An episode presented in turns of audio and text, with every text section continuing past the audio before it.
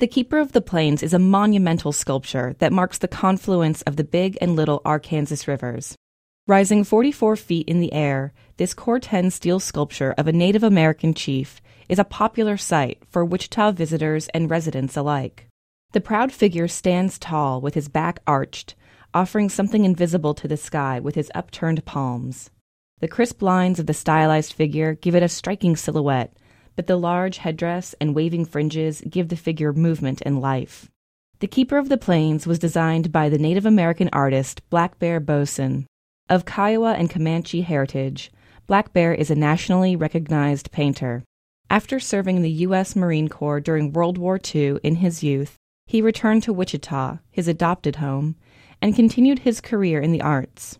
Although primarily a painter, the Keeper of the Plains was the only sculpture that he made, and an ambitious one at that. Designed in 1974, Blackbear's Cor-Ten sculpture is a departure from the art practices of minimalist sculptors concurrent with this decade.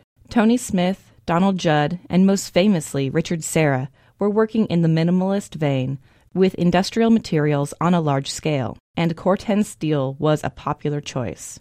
But while the minimalists worked to reduce aspects of modernism, Blackbear used a simplified figure in a single gesture to create a potent and enduring symbol of Wichita. For KMUW, I'm Lindsay Herkimer.